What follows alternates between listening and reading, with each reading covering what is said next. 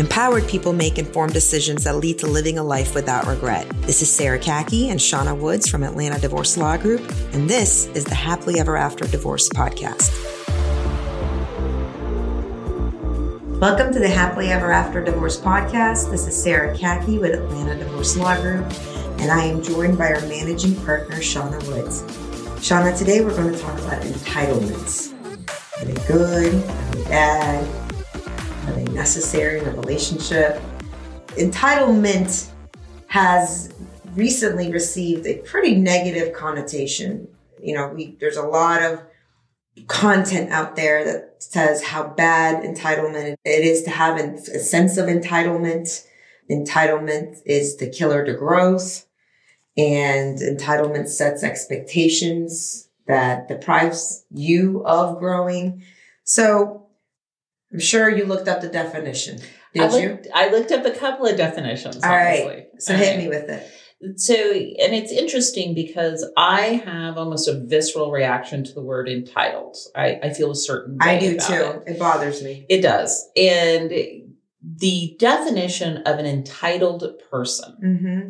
that I received was believing oneself to be inherently mm-hmm. deserving of a privilege or special treatment.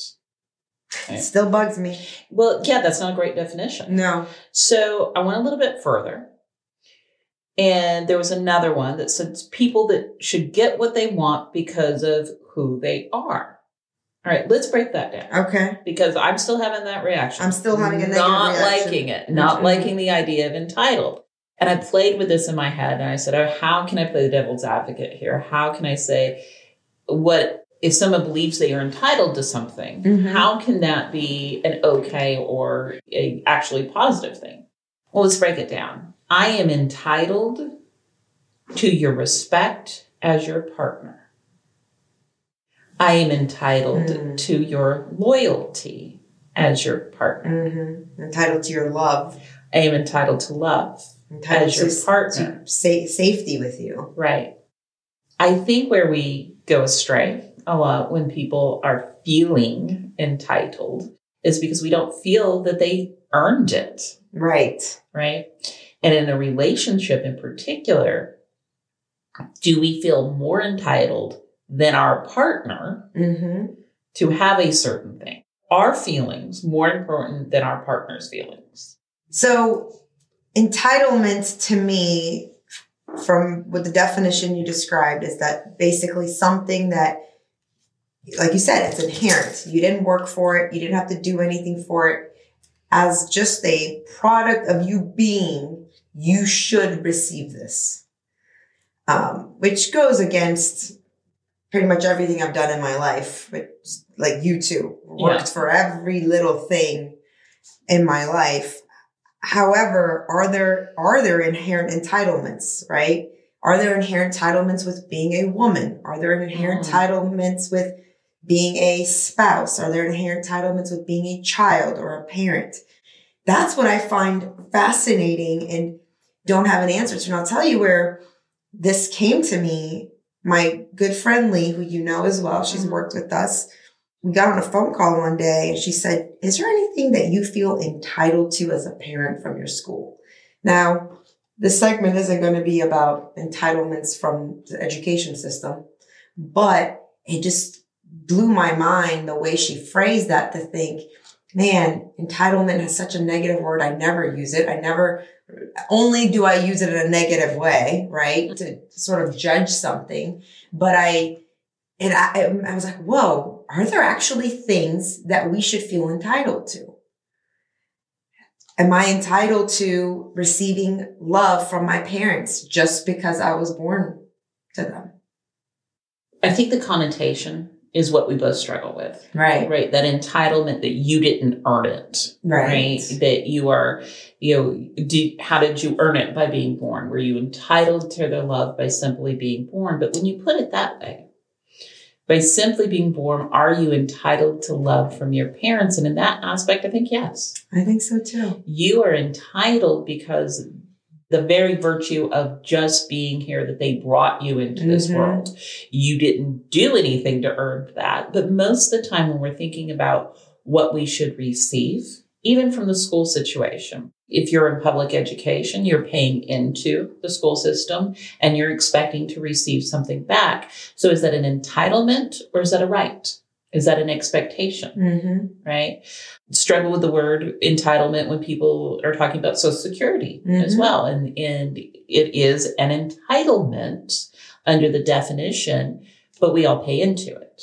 Right? So it is receiving back right. what we have all paid into and, and expect. I think that the word entitlement is such a connotation because it puts one person above the other person.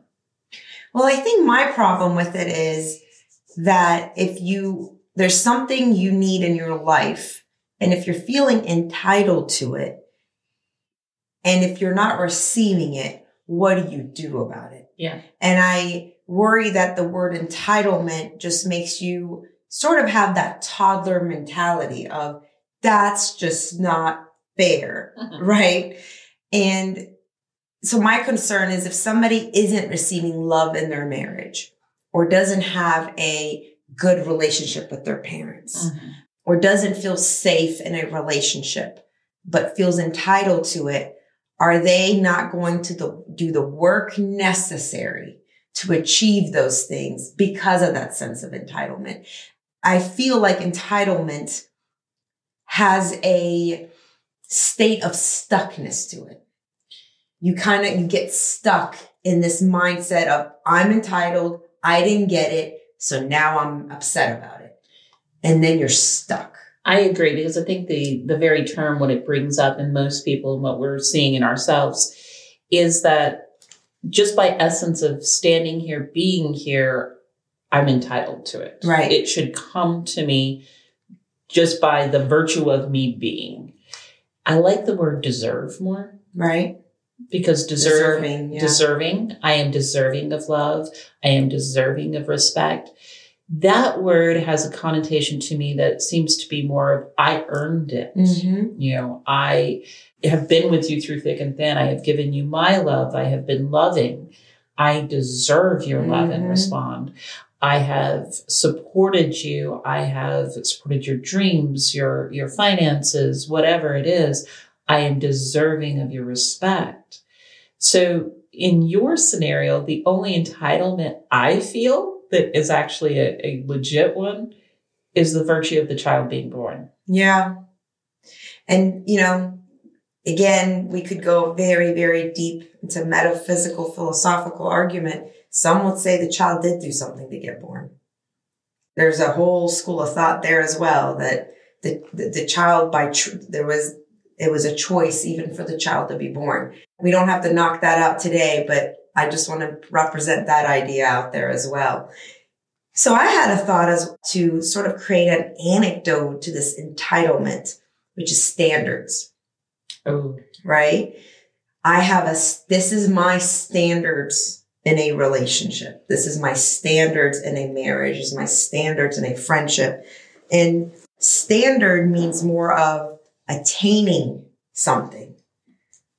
There's an attainment to it, an attainment of something of a higher value and you can raise it. It's a measurement, which doesn't mean your job is done just by saying, I want it. It's mine. I'm entitled. You can always grow with your standards. As you grow, raise your standards, you're willing to do the work it takes, roll up your sleeve to do the work it takes to be somebody that is deserving, to use your word, mm-hmm. of this standard to be in your marriage, of this standard to be in your relationship, or these are my standards for the school that I want my child in. That to me has a much more creative part for you to play a role in and continuously grow with your standards versus a state of this is what I'm entitled to. No more, no less. And if I don't get it, I'm going to keep standing in this space and just cross my arms and pout my lips. Exactly. That's the visual, isn't it? That is the visual of entitlement is I'm not going to do anything. And I think it goes back to our boundary conversation that we've had previously mm-hmm. is if I have a standard and you're not meeting my standard, it is up to me to decide yes what I do if you are not meeting my standard. Right. You know, you can lower your standard. Not probably what I would do. You can say you need to meet my standard or this is what yes. happens, right? And it's your choice. It's your choice. It is the person's personal choice. But you're right. When you say entitled, I'm entitled. I just say, you know, somebody's stamping their foot, give me, give me, give me, mm-hmm. without taking the ownership of deciding what to do if they don't get it in a personal way, not an attacking way, mm-hmm. but in a personal way. Okay, you're not meeting my standard. I now have a choice leave, stay, right? I love that. Thank you, Shauna. Thank you. Thanks for listening to the Happily Ever After Divorce podcast. If you'd like to learn more, go to atlantadivorcelawgroup.com forward slash resources.